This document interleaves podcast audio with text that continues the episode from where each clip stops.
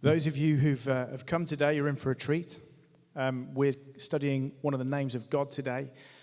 And as I've been prepping this message, I've been really encouraged by it, and I've been really blessed. And so I'm sure that today's text and this, this, this particular name of God is going to be one that really encourages you too. So we're going to be in Genesis chapter 17. Let's just pray. Father, we thank you that this part of the service where we hear your word preached is every bit as much worship as when we sing together. So, Lord, we're not going to take our worship hats off, but we're going to keep them on. We're going to keep our hearts open to what your word is saying to us today, Lord. And we're actually going to put faith on this, Lord. We're actually going to believe that as we hear this word, that a change is going to be made within us. Lord, we're not content to live our Christian lives at the level we're living at right now. We want to remain hungry for you to move in us afresh. No matter how long we've been walking as Christians, be that 20, 30, 40, 50 years, Lord, we believe that today is a new day in the Holy Spirit. And so, Lord, open up our hearts right now to hear what you're saying to us, Lord. Don't let us grow weary of hearing your word. Don't let us just see this as a, a dull part of the service, Lord, but let us see this as worship and fuel for our fire. We pray in Jesus' name. Let's, let's read together from Genesis 17 verse 1. When Abraham was 99 years old, the Lord appeared to Abraham and said to him, I am God Almighty. Walk before me and be blameless, that I may make my covenant between me and you and may multiply you greatly. Then Abraham fell on his face, and God said to him, Behold, my covenant is with you, and you shall be the father of a multitude of nations. No longer shall your name be called Abram but your name shall be Abraham. For I have made you the father of a multitude of nations. I will make you exceedingly fruitful. I will make you into nations, and kings shall come from you. And I will establish my covenant between me and you and your offspring after you throughout their generations for an everlasting covenant, to be God to you and to your offspring after you. And I will give to you and your offspring after you the land of your sojournings, all the land of Canaan, for an everlasting possession, and I will be their God. And Abraham, sorry, and God said to Abraham, As for you, you shall keep my covenant, you and your offspring after you, throughout their generations. This is my covenant which you shall keep between me and you and your offspring. Every male among you shall be circumcised you shall circumcise in the flesh of your foreskins, and it shall be a sign of the covenant between me and you. He who is eight days old among you shall be circumcised. Every male throughout your generations, whether born in your house or brought with your money from any foreigner who is not of your offspring, both he who is born in your house and he who is brought with money, shall surely be circumcised. So shall my covenant be in your flesh, an everlasting covenant.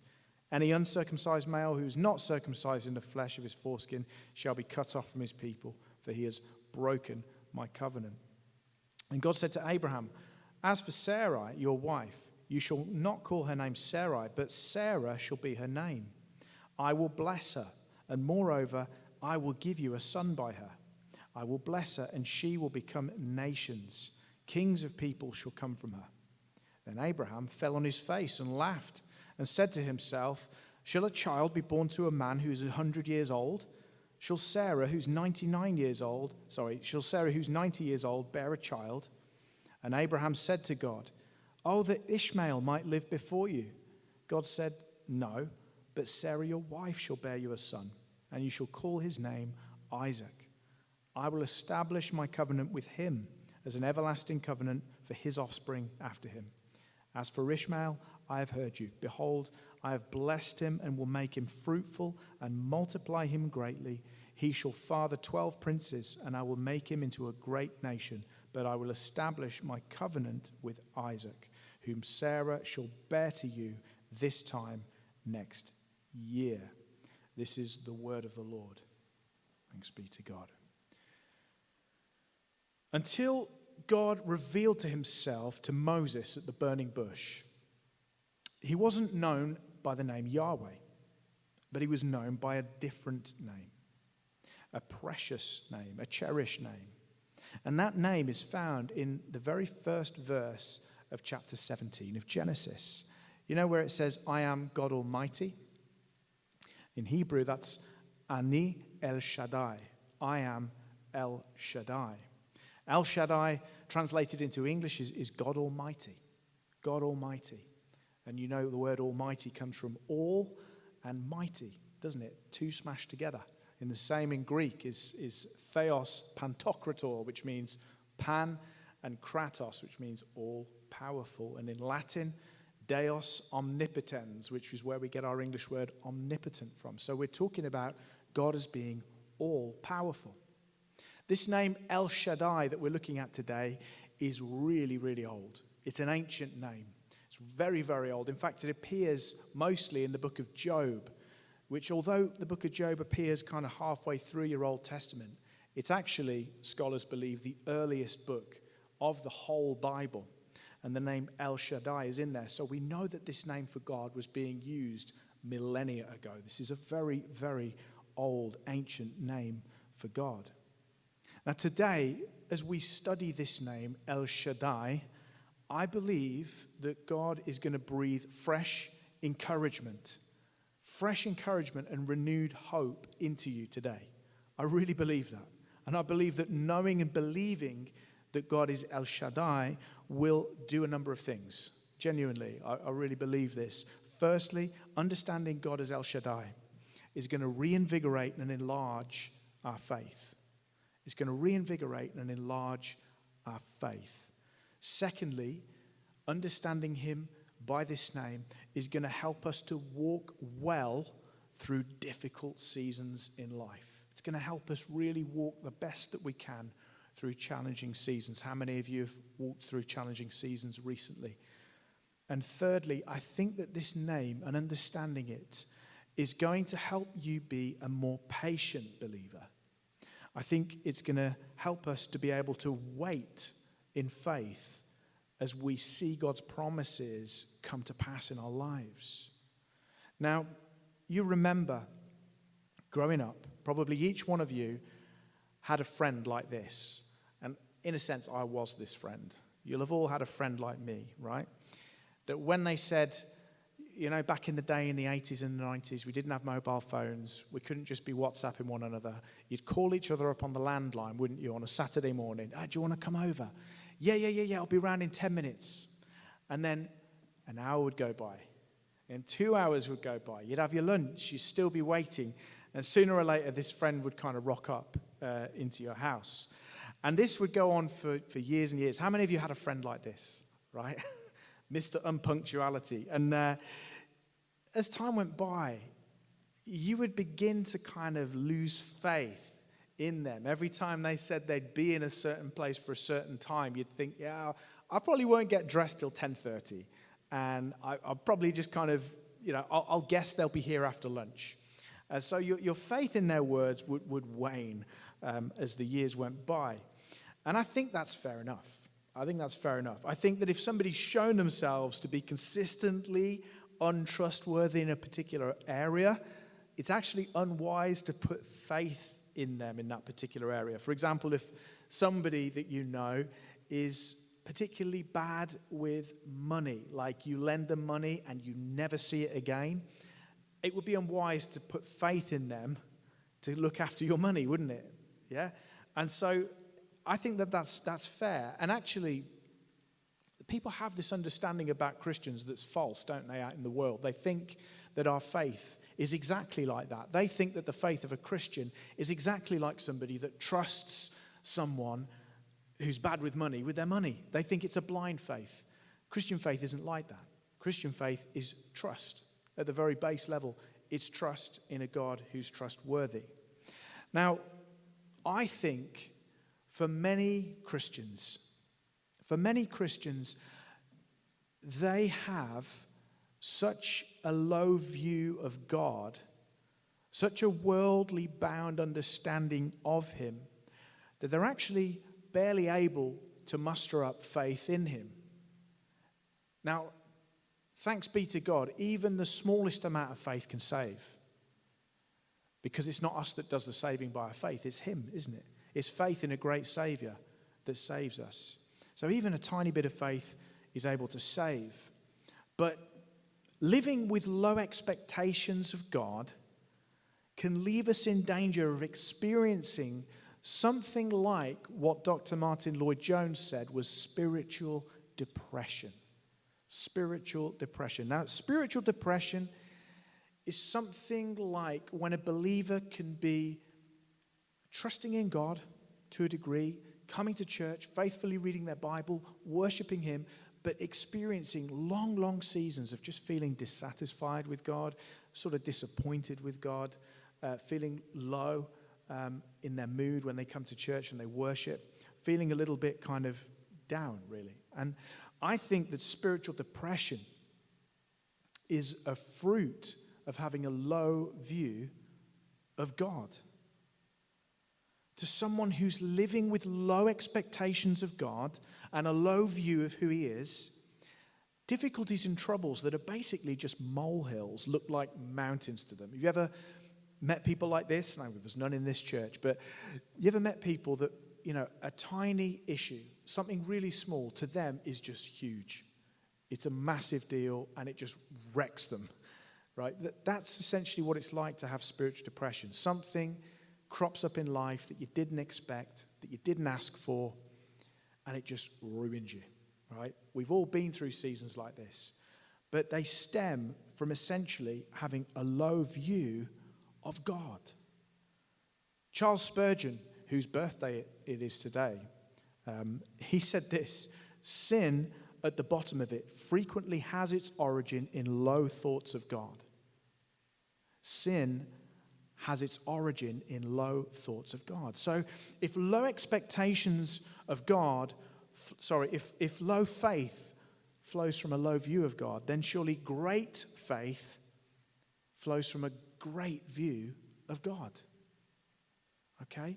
So that's what we're going to be looking at today is redressing our view of who God really is. And if we really understand who he is, then our faith is going to be shaped and enlarged by that. Now, I want for you to understand that, that each of us is on a journey of sanctification in this church. Nobody has it all figured out, do they? I don't have it all figured out. I don't have a perfect view of God. My view of God is growing all the time. How about you? And so today, I want for us to put our L plates on and I want for us to go back to the Word and look at what the Word says about God and let that inform your faith. Okay? That's what we're going to do. So let's look at this verse, Genesis 17 1. Let's remember, cast our minds back a little bit from this story. Let's, let's remember that this isn't the first time that God has spoken to Abraham. It's not the first time that God's made a covenant with him. In fact, many years before, God had spoken to Abraham in a vision. You can find that in chapter 15.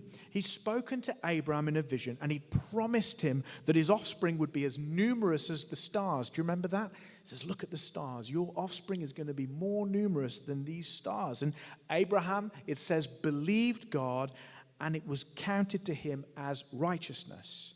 Okay, so it's not the first time that God has visited Abraham.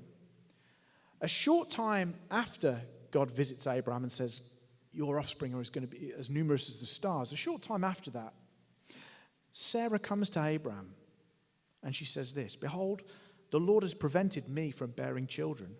Go into my servant. It may be that I shall obtain children by her. And Abraham listened to the voice of Sarai. Okay? At this point, they're beginning to take what God has said God's promises, they're taking what He said into their own hands and they come up with a plan. Okay? So Abraham takes Sarah's servant, Hagar. You remember Hagar? She actually calls God by another name that we're going to study in a few weeks' time, which is just beautiful. But he takes Hagar, Sarah's servant, as his wife. She gives birth to a son called Ishmael. And 13 years pass before God shows up again. What were you doing 13 years ago? I didn't even live in this city 13 years ago.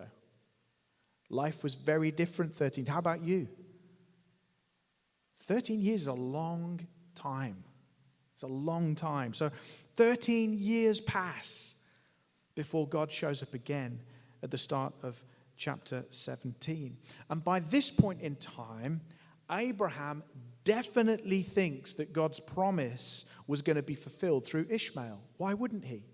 His son had been 13 years old by this point. Ishmael was 13, and God hadn't come immediately after he married Hagar and said, Abraham, you're doing it wrong. You're not supposed to do it this way. God waited 13 years before coming back. Now, Abraham at this point is thinking, God, why have you come back? We've got Ishmael. This is how it's going to get done. And I think Abraham's mindset here, you know where it says that he laughed? When God said to him, Sarah's going to give birth in a year, he laughed, didn't he? And he said, Lord, no, don't worry about it. We've got it covered. Let these promises come through Ishmael. And I think Abraham here has the kind of mindset that so many Christians have today that pragmatic mindset.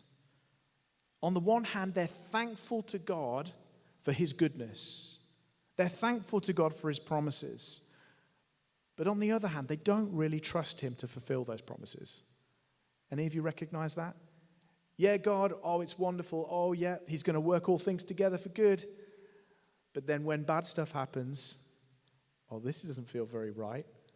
I'm not sure that I trust God to do all of this and we begin to take his promises into our own hands. And I think on a level, God, sorry, Abraham is kind of congratulating himself on doing God a favor. He's kind of thinking, you know what, God, you're lucky to have me and Sarah with our wit and our ingenuity to help you out with your promise that you made.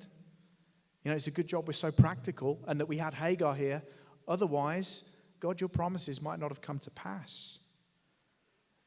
And I think that's how many of us Christians think. We, we think that God needs us, He needs our help to get His promises to come, pat, to, come to pass.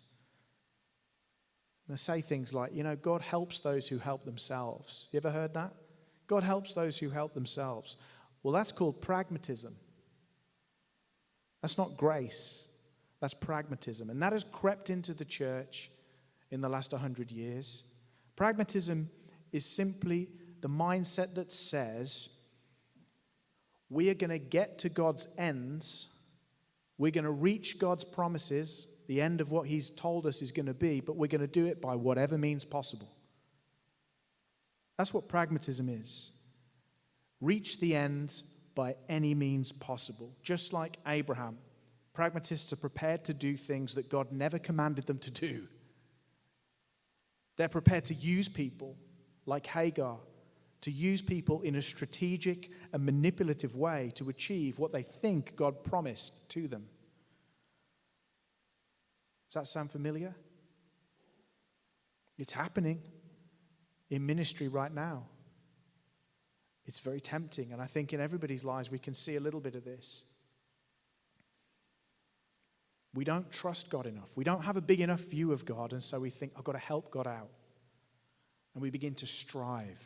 We begin to take his promises and his word into our own hands and try and make it happen. Try and rush his promises through.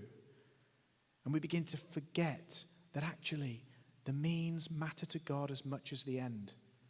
How we live our life is every bit as important as where we reach in life. I hope that makes sense.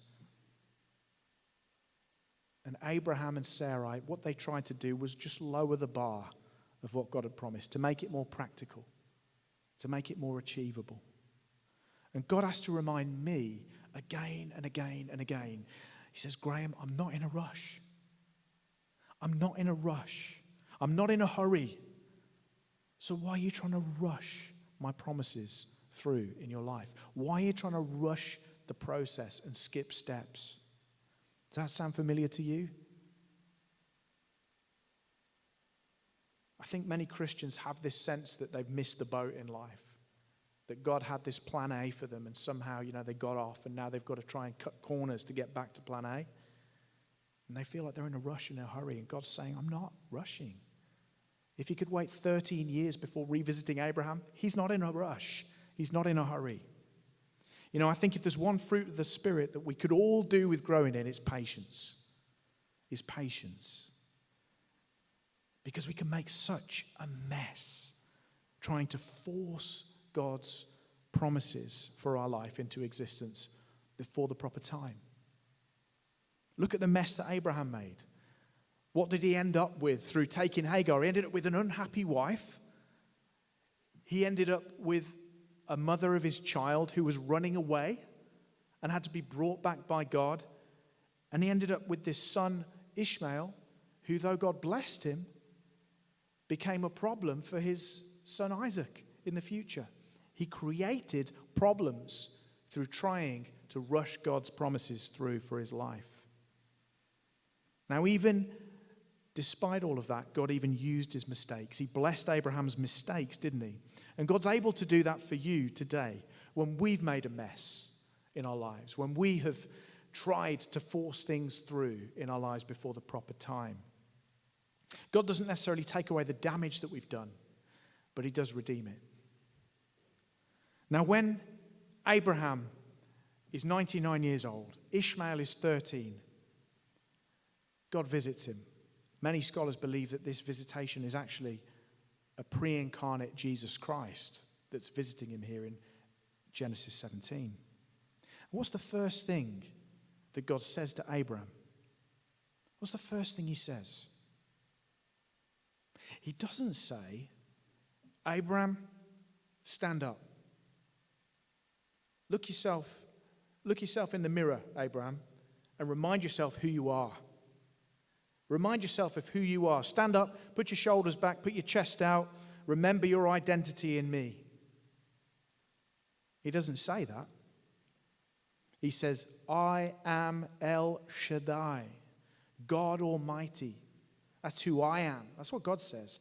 He first tells him who he is before he speaks to Abraham about himself. I think that's very interesting. The first thing that God does isn't to remind Abraham of the promise. It's not to tell Abraham about, look, you know, remember when I promised to you you were going to have offspring as many as the stars in the sky? He doesn't tell him that. He doesn't tell Abraham who he's supposed to be. The first and most important thing for Abraham to know wasn't who he was, it wasn't what his personal mission was, it was who God is. I want you to understand something very clearly here. This is an important distinction, okay? You might think, well, what's the point? You know, Graham, this is, this is all just semantics, it's all words. Now, listen to me. In the world, what is the thing that people think is the key to happiness and the key to success? In the world, it's all about knowing yourself. Know thyself. Look yourself in the mirror and say declarations. That's what the world says. Know what your mission is in life. Know what your vocation is. And if you know yourself, then you'll be happy. But that's not how the Bible sees it.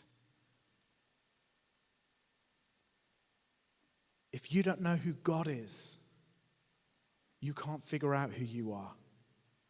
And if you spend your life trying to figure out who you are, you're destined to live a life of unfulfillment.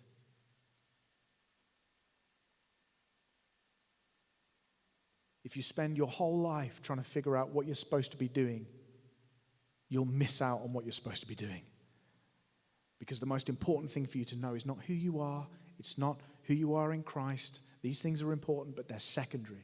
The most important thing for you and anyone on this planet to know is who is God? Who is God? And the Bible says he is El Shaddai. He is God Almighty. He is sovereign. That's what that means. He is all powerful. Abraham needed reminding of who God was. I think many of our problems in our lives today weak faith, persistent sin, lukewarm devotion I'm seeing it all in 2022.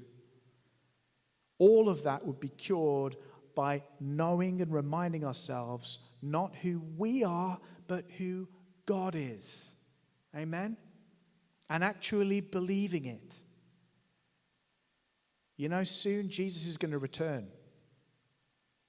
Jesus is coming back, folks. He's coming back.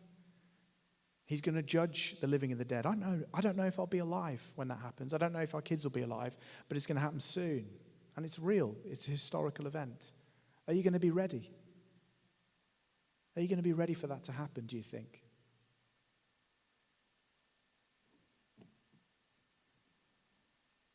He says to Abraham, I'm El Shaddai, I'm God Almighty. Whereas Elohim, the name we studied last time, speaks of the God of creation and nature, El Shaddai, God Almighty, is the God who makes all the powers of nature subject and subservient to the work of grace. That's what El Shaddai means. So when we confess and believe in God El Shaddai, we're believing a number of things. Firstly, we're believing that El Shaddai, God, can work all things and does work all things according to the counsel of his own will. That's in Ephesians 1:11. How many of you read Ephesians? How many of you read it through in one sitting? Do it. Ephesians 1 is literally top, top level theology, and it will help you understand this name, El Shaddai. He works all things according to the counsel of his will. The Belgic Confession, one of the confessions that we use here, it says this We believe that this good God, after creating all things, did not abandon them, them, to chance or to fortune, but leads and governs them according to his holy will in such a way that nothing happens in this world without God's orderly arrangement. Yet God is not the author of and cannot be charged with the sin that occurs, for God's power and goodness are so great and incomprehensible that God arranges and does all his works very well and justly, even when the devils and the wicked act unjustly. Get your head around that one. Secondly, when we believe in El Shaddai, we are believing that God works all things together, say all things, all things together for the good of those who love him. That's Romans 8 28. Okay? All things work together for good to those who love him and those who are called according to his purpose. Now, sometimes I think we get that verse mixed up because we think that it's going to feel good. We think that's what it's saying, that he's going to work all things together in a good way for us that, that it's going to feel good. But that's not what it's talking about. The context of Romans 8 is all about salvation. So when we read earlier in that confession that Ruth led us in, he causes all things to work together for what? For our salvation. That's the ultimate good. We've got to remember that this life on earth is a drop in the ocean, it's a blink of an eye in eternity. And the greatest good of all is not to have a big house, not to have a big car, not to have happiness and peace and prosperity in this life, but is to have peace with God for all eternity. That's the greatest good. And thirdly, El Shaddai means this it means that nothing is impossible for God. Nothing is impossible for him. Jesus said in Matthew 19 26, He said, With man, this is impossible, but with God, all things are possible. That's what El Shaddai means. Nothing is impossible for God. Now, remember again, brothers and sisters, when God shows up to Abraham, Abraham is 99 years old. That's an old dude. He is well past being able to have children, okay? He's given up on that practically. It's impossible, hopeless. He even laughs at God when God says that Sarah will have a son. He's thinking, impossible. How many of you are sat here today believing it's impossible for God to do something fresh in your life? How many of you today have given up hope on the things that you once prayed for in hope? How many of you today are laughing at God? No, I can't do that. Not going to happen. You know, it's so funny. I remember a few years ago when I was pastoring at a different church at Lyspring, I had a prophetic word when I was at a conference. I said, If you're over the age of 50, I want you to stand up. And I got all the 50s and above to stand up and come down the front. And I prayed and I said, I believe God is going to use this generation. I believe that God has got a fresh plan for you to be leading and to be um, raising up disciples in the church. Now, it didn't happen at, at that church, but look what's happening here. Look what's happening. Look who's leading. My parents, my in laws, Garth. That generation is leading in the church. God brought that promise to pass. And I want to say today, how many of you are sat here today just thinking that, you know, it's done for you?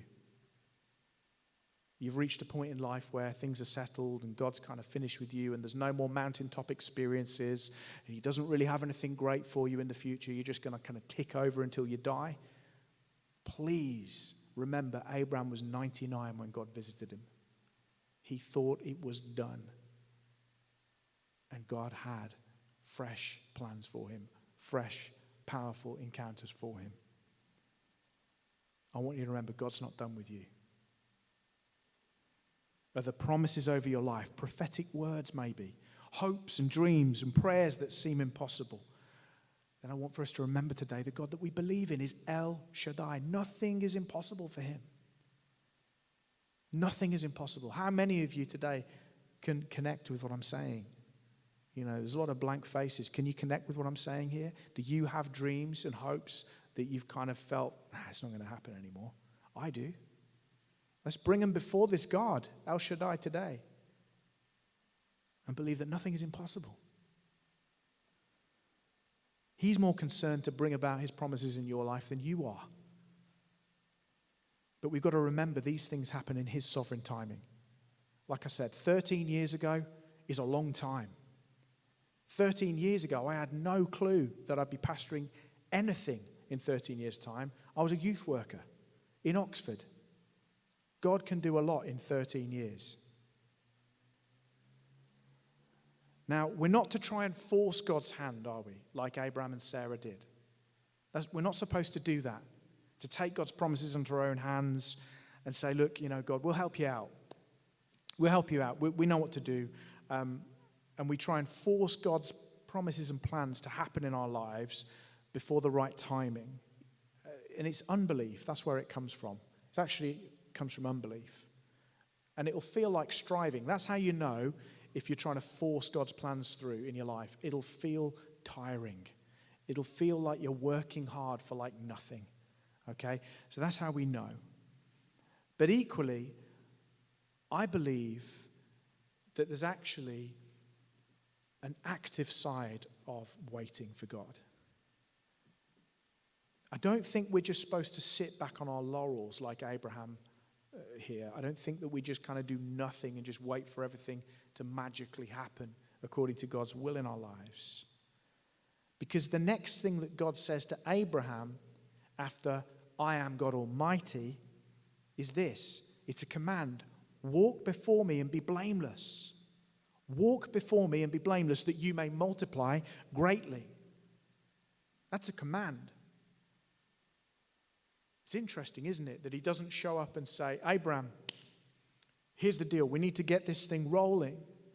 I've given you this promise, Abraham, and Sarah hasn't given birth yet. Here's her cycle, here's her ovulation cycle. Now, if you guys get to it on these dates, it's going to happen. He doesn't give him a practical blueprint of how to accomplish the promises. He says, Listen, walk before me, live before me, and walk in a manner that's holy and blameless. And then what I've promised will come to pass. God doesn't get tactical with him, He doesn't talk to him about the promise. His concern is with the integrity of Abraham's walk, the integrity of his life. And that's what God's concerned with with you today. He's concerned with the integrity of your walk. And so often in life, we're in a rush, aren't we, for God to bring about all of His promises. And we're calling on God to give us strategies to be more effective. We're calling on God to speak into our lives and, and just give us a clue about what we're supposed to do next. But we're less concerned about the integrity of our walk. And I believe that God is saying today listen, your job is not to worry about the whens and the hows of what I'm going to do in your life. Your job is to stop striving and just walk before me in integrity. Live in my presence. Live every day mindful of my presence. Put one foot in front of the other in holiness. And I'll make sure that everything, every word that I've promised over your life comes to pass in my proper timing. That's all God's saying. So, what is it to walk before Him? Well, I believe, as I say, it's to order each step. When I say step, every day. When you wake up, first thing you think of, I've woken up in the presence of God today. You're thinking about Him before you're thinking about yourself. It's being conscious, sorry, conscious of God's presence in your life. Spurgeon said, The mark of a truly sanctified man of God is that he lives in every place as standing in the presence chamber of the divine majesty. He acts as knowing that the eye which never sleeps is always fixed upon him. That's how we walk before God. That's how we walk in holiness. And today, this is the call. This is the call over the church. Is not to build big buildings, is not to become favorable in the eyes of worldly men, is not to become high profile movers and shakers, is to walk in holiness before God, not before men. So many Christians are not walking before God, but they're walking before the opinions of men. They're walking in a manner that gets people to look at them. They're walking before their work pals. They're walking before their husband or their wife. They're walking before their mates, but they're not walking before God. They're not mindful of his presence. They're not mindful of what God thinks about their life. Brothers and sisters, these are the last days. If ever there was a time to be mindful of God's presence, it's now. It's right now. And if you haven't been doing that, today's a good day to start. It's as we daily commit to that walk of holiness, being mindful of his presence, that El Shaddai works behind the scenes to bring all of his words to pass in our lives. Isaiah 55 11 says, So shall my word that goes out before my mouth, it shall not return to me empty, but it shall accomplish that which I purpose, and shall succeed in the thing for which I sent it. Our role today is to keep our eyes fixed on him and center our lives around his presence. And I think also to say, as I've talked about holiness, I don't want to assume that everybody here is born again. I don't know. But it's to remember this that holiness, Spurgeon said, is a flower, not a root. It is not sanctification that saves, meaning it's not your holiness that saves you, but it's salvation that sanctifies. You're not saved by your holiness, but you become holy because you're saved. And finally, I'll say this and finish El Shaddai is a covenant keeping God. He's a covenant keeping God. What's a covenant? Well, it's like an agreement between two parties, okay?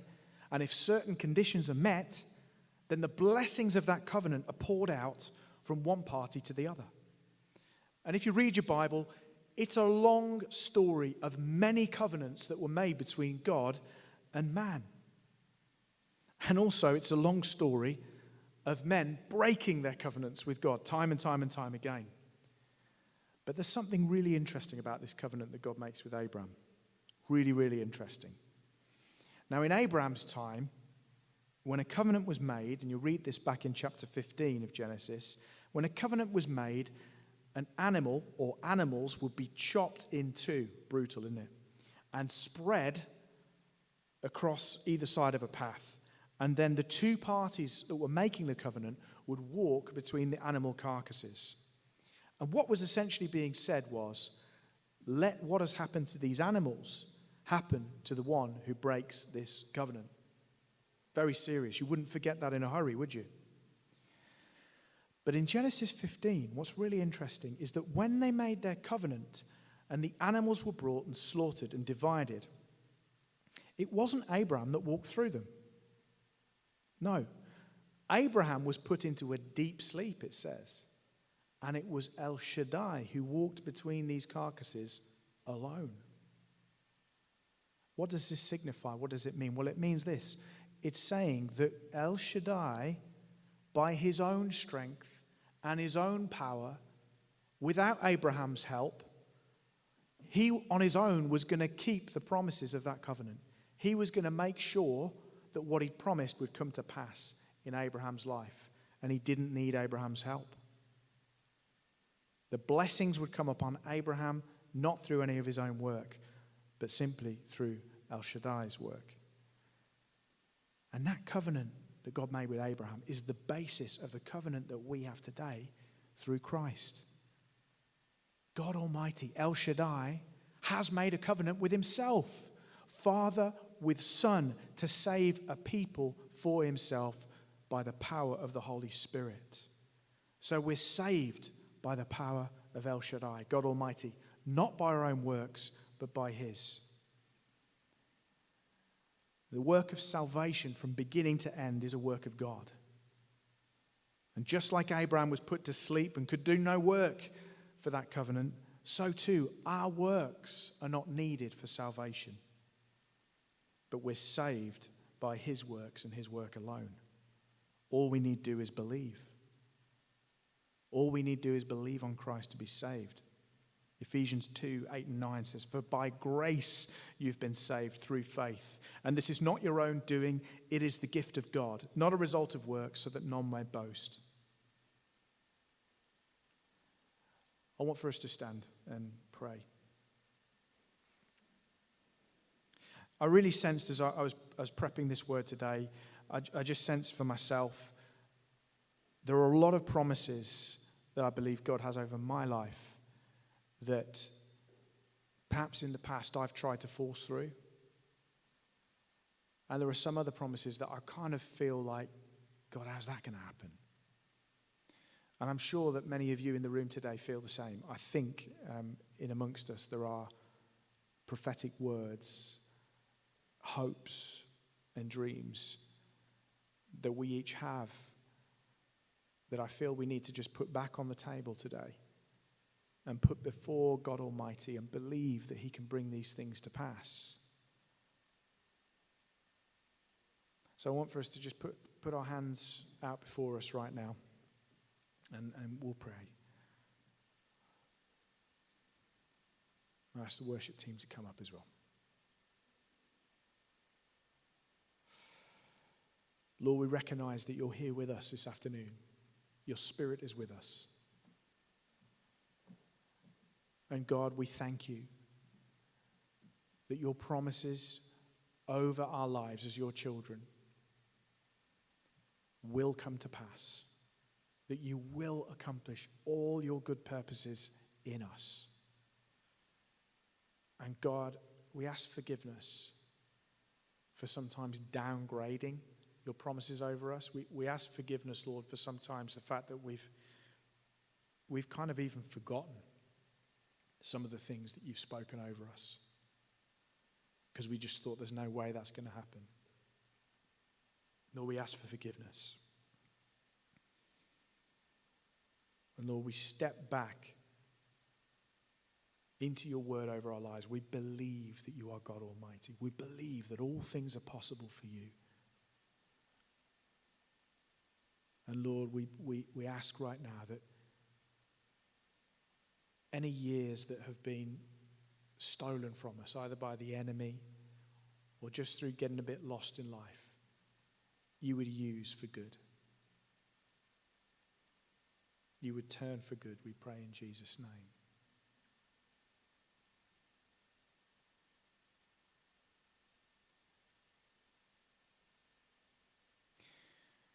And Lord, we, we ask as well for deliverance this afternoon. We ask for freedom from that spirit of mourning, if you can call it that, or this sense of, of grieving over what has gone or what we've missed out on in life. We ask for freedom from that, Lord God. Today is a new day. And I just pray for reinvigorated hope, enlarged faith for us this afternoon.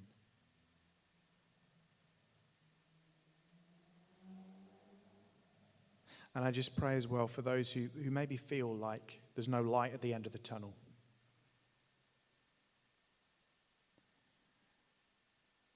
I pray for you, especially those who feel that, eh, you know, there's no light at the end of the tunnel. This is it. I just thank you that today is a new day for you in the Lord. And that even these dark seasons, He's using. And He will turn for good. Oh God, we thank you for all that you do. And that your promises over us are yes and amen in Jesus Christ. Amen. Amen. If you want to stay standing, we're going to worship before we finish up. Please stay afterwards for teas and coffees. Let's just worship together before we close.